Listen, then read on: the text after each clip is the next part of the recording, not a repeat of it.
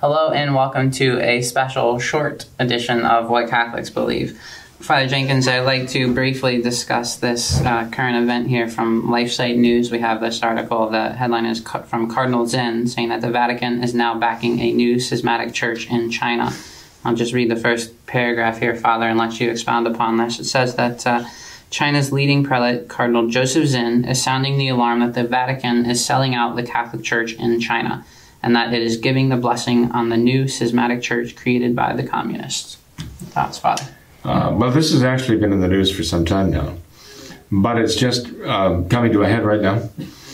You see, uh, after the communist takeover of China under Mao Zedong back in the 19, late 1940s, uh, the communists uh, decided rather than fighting the Catholic Church, they would basically adopt it and communize it. And so they came up with like a, a patriotic association church uh, that would actually be a parallel Catholic church, quote unquote, but it would be a government approved, communist approved, communist party approved uh, church that would mimic the Catholic Church, claim to be the Catholic Church. The uh, the bishops of that church would be handpicked by the communists, and they would be communist agents. The idea was to simply co-opt the the Catholic Chinese and to convince them to come to the approved communist-led so-called Catholic Church. Now, some renegade bishops gave in to the communists and gave them their bishops uh, so that they could actually start this chain of succession of communist bishops. But it took its rise from some renegade bishops of the, of the Catholic Church at that time in, in China. Um, whether they were tortured into this or whatever, brainwashed into it, I don't know. Um, but that's how the, this patriotic association or patriotic church came to be. Uh, the implications were very serious, though because the underground church that was not approved by the Communist Party, that still looked to the Vatican, remember we're talking about the 1950s now, that still looked to the Vatican, the true Catholic Church at that time, uh, for its leadership. This was the true Catholic Church had to go underground. And remember, because of the titles, the implication was they were not patriotic. And it, remember when the time came that being a Catholic was considered to be a matter of high treason? Same effect here. This is treason against the country to belong to that underground church because you're not loyal. You're not a loyal Chinese if you're one of these Vatican Catholics, loyal to Rome. Okay? Of course, Vatican II came in, and uh, of course, the waves of change came in. Okay? Curiously enough, I understand that the communists in their patriotic church did not adopt a lot of the changes because they didn't want to disturb a lot of the people. They wanted to keep a hold on to them. They saw what was happening with the changes that came in, and a lot of people were abandoning the Vatican II and uh, the Novus Ordo, and they actually held to some traditional practices for the sake of holding on to the people. But it was still under the, under the auspices of the communists. It was still basically an extension of the Communist Party. Now, lo and behold, over the over the years, the various Vatican II popes have been making overtures to the communist-led schismatic church, the, the face, the pseudo-Catholic church over there. And now Francis has actually come to the point where, despite the fact that their leading cardinal I think Francis might have appointed him. If not, maybe it was Benedict or John Paul II. Appointed this cardinal. This cardinal actually came to Rome to beg Francis, don't betray us. Do not betray us. And when he said us, he didn't just mean himself and his fellow bishops who had tried to remain faithful to Rome. He meant all the people. Oh, what are there? 60, 60 million Chinese Catholics over there who were uh, involved in this? I don't know. This it, it would be such, such that one commentator said, on any given Sunday, there are more Christians in church in China than there are in all of Europe. That's how, that's how bad it's come. it begins to become. But in any case, Francis has just ordered all of the bishops who are loyal to Rome under him to step down and to honor and accept as the new leadership the communist appointed bishops. This is a, a, a betrayal of massive proportions, but it's not a betrayal that is um, any worse than Vatican II, the Novus Ordo, and so on. The betrayal has already happened. It's just that here it's becoming so public, so blatant, that even the most die-hard apologist or spin doctor for the modernists and modernist popes, Francis, would have a very hard time explaining this one away. How could he betray all of those who are trying to be faithful Catholics, as far as they know, in China, into the into the hands of the communist and the communist party led hierarchy? Mm-hmm. Uh, well, we know how. He's a modernist. He's a traitor. He's uh, an enemy of the of the church and an enemy of Christ. That's how he's doing it. And you know, Father, one one spin that could be put on that, which this this is often applied to Francis, is his his uh, supposed humility and how he is so humble that he is willing to give away his authority, give it to others, to share his authority.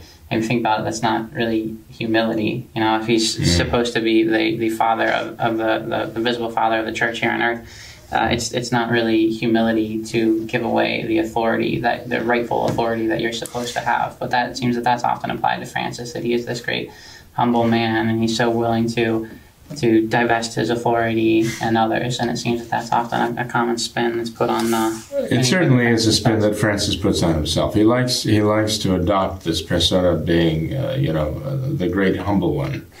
Um, and he, he he he parlays that into a lot. He's very proud of his humility, and um, but uh, uh, you know you could see someone like that being in the in the crowds that went to our Lord, and to, and and actually, if he had been called to be one of the apostles, you could see him counseling our Lord. Hey, take it easy. You know, let's calm things down here.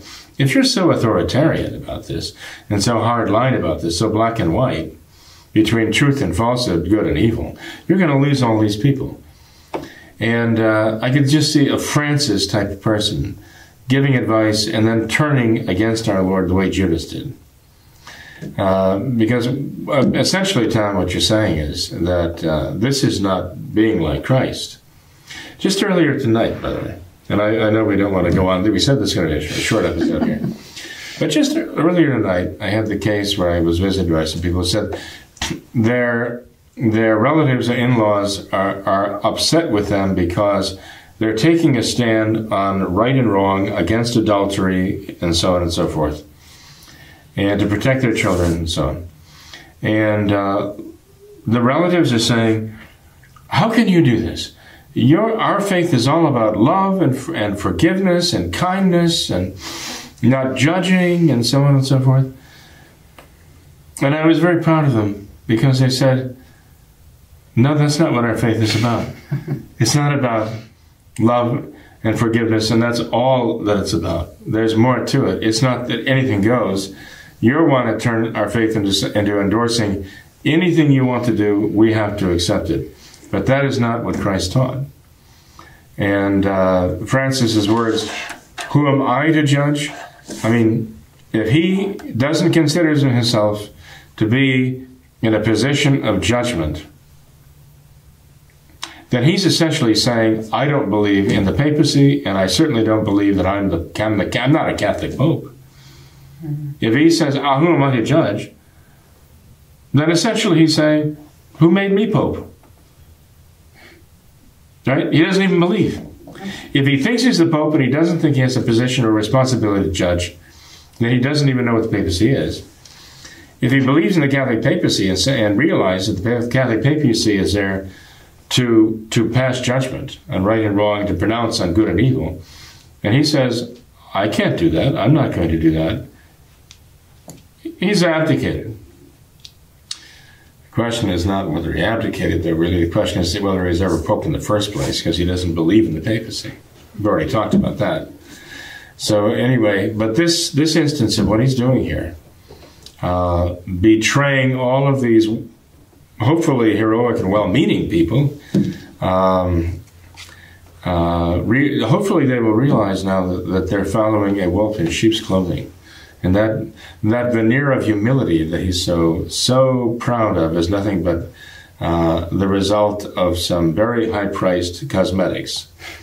Uh, but you know, you can only you can only do so much um, with uh, a wolf to make it look like a like a like a sheep, um, and uh, you can't hide the fact that it's not it's not bleating, it's growling, right, snapping, and barking, and um, unfortunately. Um, some people are very slow to recognize that, but I think things like that make it more and more obvious. So how do you see this playing out, Father? You know, there's been this uh, this this war between the Catholicism and communism been going on for decades and more than a century now. How do you see this playing out? It seems that in the Vatican. Well, now, since they have their great ally, Yeah. Comrade uh, Francis, in the Vatican, I mean, I see him. Be, he's been betraying the Church from day one, and uh, this is just a, a high watermark so far. Um, um, embracing well, communists and socialists everywhere, smacking down the traditionalists, right? Smacking down capitalism as the evil. Uh, I see that he is getting more and more blatant about this, more and more bold, throwing whatever caution he had to the wind. I don't think he had much caution to begin with, anyway, and. Um, so, um, so much so that uh, he has so little caution and so little circumspection and so little prudence that even a lot of his fellow modernists and liberals in the Vatican are getting really nervous about him that he might ruin the whole thing by going too far and and people recognizing who he really is and giving it all away. The modernist uh, gambit here. So um, even they're talking about replacing him.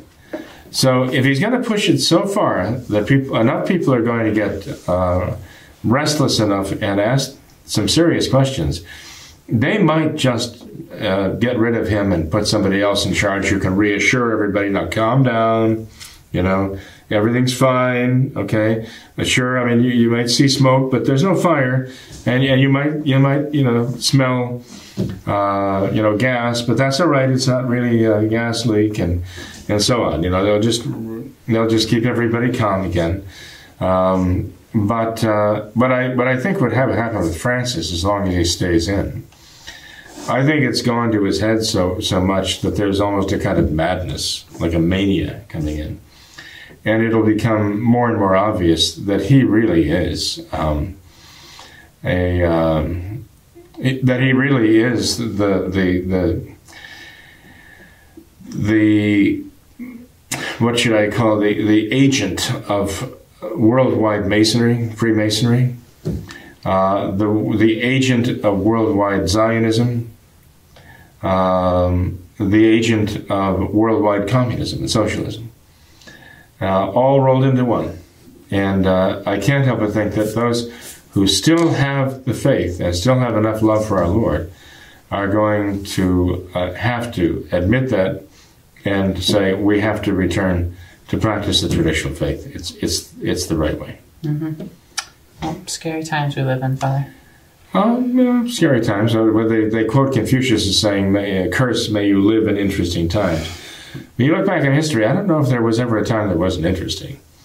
Um, but in many ways, uh, these are these are dangerous times. But uh, uh, we're so blessed to have the, the true faith, the traditional faith, because that alone enables us to see clearly what's happening, to understand it, and to respond to it. Uh, by the grace of God, hopefully more and more will. Yep. Sounds good. Thanks for being here, Father. Thanks for discussing this. Well, you're very welcome, Tom. Thank you. No problem. Thanks to our. Let's pray for all these poor folks, Yeah, We can do that. Definitely. Thanks to our viewers, and God bless you.